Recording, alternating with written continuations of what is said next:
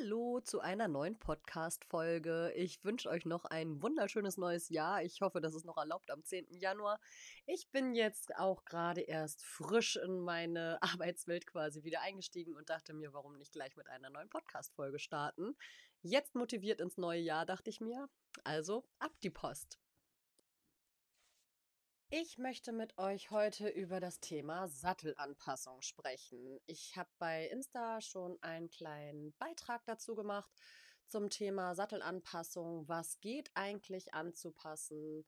Ähm, was geht vor Ort? Was geht eventuell nicht vor Ort? Was gibt es für Materialien? Wie lassen sie sich anpassen? Worauf muss ich überhaupt achten? Ähm, wenn ich einen Sattel anpasse, wie erkenne ich denn überhaupt, ob er passt oder nicht passt? Das sind alles, denke ich, Fragen, die euch interessieren könnten und auf die ich gerne eingehen möchte. Häufig werde ich zur Sattelanpassung gerufen und die Reiter sagen in der Regel, der Sattel ist zu eng an der Schulter. So, das ist erstmal eine Angabe, wo ich so denke, ja, das kann alles bedeuten. Das kann bedeuten, dass der Sattel nach vorne rutscht. Das kann bedeuten, dass der Sattel gar nicht hinter der Schulter gesattelt wurde oder eben wie äh, als erstes gesagt, nicht hinter der Schulter liegen bleibt, sondern nach vorne rutscht. Es kann bedeuten, dass nicht mehr genug Polster, also Wolle, im äh, vorderen Bereich unter dem Sattelbaum ist. Es kann auch bedeuten, dass der Sattelbaum zu weit ist und im oberen Bereich auf die Schulter drückt. Es kann auch bedeuten, dass der Sattelbaum zu eng ist und im unteren Teil, ähm, also im unteren Bereich des Sattelbaums an der Schulter drückt. Dann geht es natürlich weiter herauszufinden, woran liegt es jetzt, dass der Sattel nicht passt.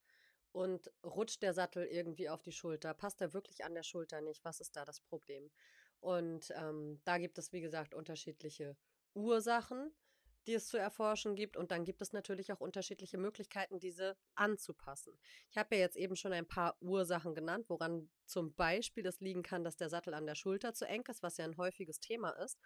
Und ähm, da möchte ich jetzt einfach mal so als Beispiel drauf eingehen, weil das eben ja doch das häufigste ist, was quasi moniert wird. Ne? Das hat der Reiter vor sich, die Schulter. Da sieht er als erstes, oh, hm, hier scheint es doch ein bisschen eng. Vielleicht fühlt man auch mal mit der Hand da lang und denkt sich, hupsala, das äh, scheint mir ja doch ein bisschen äh, Druck zu verursachen und könnte entsprechend Schmerzen beim Pferd auch ähm, bewirken. Und vielleicht ist das der Grund, warum die Vorhand nicht mehr so frei ist. Deswegen möchte ich dort einmal als Beispiel drauf eingehen. Wenn der Sattelbaum nicht passt, dann kann das entsprechend erstens bedeuten, dass er zu eng oder zu weit ist. Beides macht, wie schon äh, eben gesagt, Druck an der Schulter im Zweifel. Und selbstverständlich muss der Sattelbaum in seiner Winkelung zur Winkelung des Schulterblatts passen. Was bedeutet das? Wenn ihr euch an euer Pferd quasi rankuschelt an den Hals, macht man ja auch schon gerne mal, dann könnt ihr in Richtung Schulterblatt gucken und der Sattel liegt hinter dem Schulterblatt auf dem Pferd. Dann könnt ihr mit einem Stift, einem Lineal oder auch einfach mit eurer flachen Hand einfach mal fühlen im oberen Bereich des Schulterblatts, wo eben auch der Sattelbaum vom Pferd äh, vom Sa der Sattelbaum vom Pferd, der Sattelbaum vom Sattel im oberen Bereich ja liegt, also dahinter dran liegt, dann könnt ihr da mal schauen, wie ist die Schulterblatt gewinkelt und wie ist der Sattelbaum gewinkelt. Manchmal kann man den Sattelbaum, also das Kopfeisen im vorderen Bereich, ganz schön sehen. Oder man guckt so ein bisschen, wo ist die vordere Rolle vom Sattel, dieser Rahmen, der vorne ähm, quasi den Sattel einfasst. Dann könnt ihr euch diese Linie so ein bisschen nehmen und schauen, hm, ist die parallel zu meiner Hand, also entsprechend zum Schulterblatt des Pferdes. Weil der Sattelbaum soll immer parallel zum Schulterwinkel des Pferdes sein. Bedeutet, Kopfeisenwinkel gleich Sattelbaumwinkel. Ausrufezeichen bitte merken. es gibt nämlich auch ähm, durchaus Leute, die der Meinung sind, der Sattelbaum muss genauso gewinkelt sein wie der Widerrist, also der Widerristwinkel. Das ist aber nicht der Fall, weil das Schulterblatt muss ja in der Bewegung unter dem Sattel langleiten können. Und wenn wir dann den Widerristwinkel nehmen, dann passt das überhaupt vorne und hinten gar nicht. Unterschiedliche Sattelhersteller haben natürlich auch unterschiedliche Sattelbäume. Es gibt Holzbäume, es gibt ähm, flexible Kunststoffbäume mit Carbon, ohne Carbon. Da gibt es wirklich sehr viel interessantes Material heutzutage auch schon, was so in diesen Bereich Kunststoff reingeht. Es gibt Lederbäume, es gibt Verbund, Leder, Holzverbund, es gibt ähm, Hartplastikbäume und so weiter und so fort. Das ist wirklich eine große ähm, Wahlmöglichkeit und Produktionsvielfalt, die es da heutzutage schon gibt, was, die ganz, was das ganze Thema Sattelbäume angeht. Und alles hängt mit dem Sattelbaum zusammen, beziehungsweise mit dem äh, Material zusammen, woraus der Sattelbaum ist, ob dieser dann anpassbar ist oder nicht. Ja, es gibt auch heutzutage immer noch Sattelbäume, die sich nicht anpassen lassen. Es gibt auch immer noch Sattelbäume, die sich nicht kalt anpassen lassen. Meiner Meinung nach sind diese beiden Varianten absolute Fehlproduktion und nicht einen Cent wert. Das Einzige, worauf wir uns beim Pferd ja wirklich verlassen können, ist, dass es sich immer wieder verändert. Und das ist wirklich egal, wie alt dieses Pferd jetzt ist. Klar, ne, viele sagen dann immer, oh, lohnt sich das jetzt schon für mein Pferd? Der ist ja erst drei oder vier, schon einen Sattel zu kaufen. Klar, ein junges Pferd verändert sich nochmal viel schneller und vielleicht auch viel krasser als ein älteres Pferd. Aber jedes Pferd verletzt sich mal. Jedes Pferd durchleidet in Anführungszeichen die Jahreszeiten bedeutet Futterumstellung, Stallwechsel, Verletzung, mehr Training, weniger Training, weil vielleicht auch der Reiter mal krank ist und so weiter und so fort. Oder im Urlaub ist und man sich dann denkt, toll, jetzt habe ich Urlaub, jetzt kann mein Pferd ja einfach mal nur zwei Wochen auf der Weide stehen. Ja, super. Und wie sieht es danach aus? Naja, nicht mehr so wie vor zwei Wochen. Ähm, das sind alles so Sachen, da muss der Sattel mitgehen, meiner Meinung nach. Und deswegen arbeite ich nur mit Sätteln, die sich flexibel vor Ort anpassen lassen. Alles, was nicht vor Ort angepasst wird, kann man auch nicht direkt überprüfen. Es ist doch klar, dass wenn ich reite, dass ich direkt den Sattel anpasse, dann reiten wir und dann schauen wir, oh, guck mal, jetzt bewegt er sich aber hinten noch ein bisschen doll. Ja, da muss ich noch mal was ändern. Da sei dahingestellt, ob das nun direkt am Sattelbaum geändert werden muss oder eventuell nur an der Polsterung. Trotzdem, für mich macht nur Sinn, was vor Ort anpassbar ist und flexibel kalt einstellbar ist weil erhitzen können wir die Sattelbäume in der Regel nicht vor Ort und hat auch gar keinen Sinn, weil die müssen sehr lange dann ähm, angespannt bleiben auf dem Bock oder ähnlichem, sodass die ähm, dann entsprechend abkühlen können wieder die Sattelbäume und auch wirklich in der Form bleiben. Ob sie das dann wirklich auch tun, also in der Form bleiben, die wir uns dann als äh, Sattelanpasser vielleicht wünschen, das ist auch nochmal dahergestellt. Äh, da habe ich schon diverse schaurige Geschichten gehört. Und wenn es nicht vor Ort gemacht wird, könnt ihr als Pferdebesitzer, Reiter, es überhaupt nicht kontrollieren, was wirklich gemacht wurde oder nicht. Also ja, ich bin ein Fan davon, vor Ort Sättel anzupassen. Sei es die Polsterung oder eben auch die Gurtstrippen eventuell von der äh, Position ein bisschen zu verändern und auch die Sattelbäume entsprechend vor Ort anzupassen und sie nicht mit in die Werkstatt zu nehmen.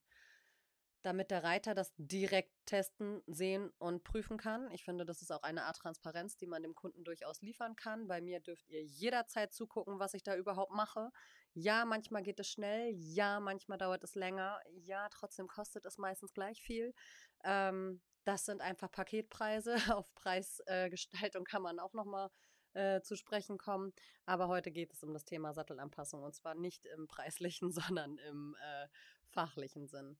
So, was sind denn jetzt Sättel, die ich heiß machen muss, um auf dieses Thema gleich direkt wiederzukommen? Hartplastikbäume von bestimmten Firmen muss man heiß machen. Die kann man nicht vor Ort anpassen. Holzbäume zum Beispiel werden kalt angepasst. Die kann ich auch vor Ort kalt anpassen. Ja, aber leider nicht ganz so viel. Also bei einem Holzbaum muss man immer so ein bisschen drauf achten, wie viel man wirklich verstellt. Da geht in der Regel nicht ganz so viel wie bei durchaus anderen flexibleren Sattelbäumen.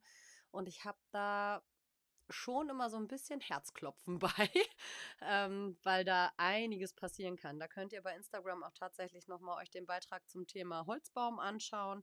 Ähm, da habe ich zum, bei meinem Sattel ABC auch schon mal was zugeschrieben. Genau, weil der kann natürlich auch brechen, weil Holz einfach nicht dauerhaft flexibel ist. Das könnt ihr euch ganz äh, nochmal zurückversetzen in eure Kindheit. Da seid ihr bestimmt mal auf dem Bett rumgehüpft und äh, hüpf, hüpf, hüpf auf dem Lattenrost aus Holz und irgendwann krach. Das kann passieren. und das kann auch beim Holzbaum passieren. Und daher immer ein bisschen vorsichtig sein, wie viel man da wirklich macht. Genau, und am aller, allerliebsten habe ich wirklich flexible Sattelbäume, die sich vor Ort in alle möglichen Richtungen anpassen lassen. Da gibt es natürlich auch Varianten, die sich stufenlos verstellen lassen. Das sind mir die liebsten, dass ich sie einfach einspanne in meine Maschine und dann gib ihm und entsprechend an den Schulterwinkel des Pferdes anpasse, egal äh, was ich gerade für ein Typ Pferd vor mir habe.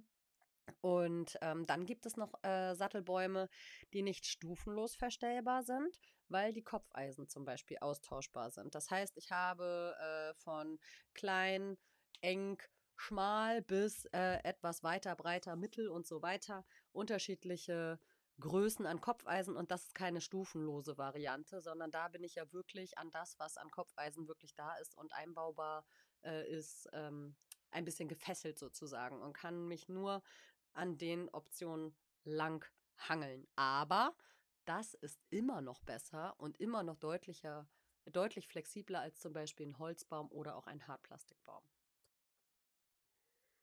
Jetzt habe ich ja ganz viel über Sattelbäume geredet. Es lässt sich natürlich noch sehr viel mehr am Sattel anpassen als nur der Sattelbaum. Also am Sattelbaum nochmal kurz zusammengefasst lässt sich äh, der Kopfeisenwinkel anpassen, manchmal auch die Baumweite minimal, aber nicht viel, auch wenn einige Hersteller damit großartig werben, dass ja die Baumweite sehr krass bei ihnen einstellbar ist und äh, bei anderen wieder nicht, muss ich doch sagen, da kann man mal genau nachmessen. Genau, das ist das, was sich, wie gesagt, am Sattelbaum ändern lässt vor Ort. Was sich nicht vor Ort am Baum ändern lässt, ist äh, der Sattelbaumschwung. Den kann man aber bei einigen Sätteln äh, in der Werkstatt verändern. Dafür müssen die Sattelbäume dann in der Regel aber wirklich auch nochmal warm gemacht werden. Und dann äh, werden sie entsprechend so aufgespannt, dass man sie ähm, ein bisschen quasi entschwingen kann, also ein bisschen begradigen kann. Das ist durchaus auch mit dem Sattelbaum noch möglich. So, jetzt möchte ich einmal äh, zu den Kissen kommen, beziehungsweise zu den Füllmaterialien in den Kissen. Man kann natürlich äh, Sattelkissen polstern, solange sie denn mit Wolle oder ähnlichem Wollmaterialien gefüllt sind.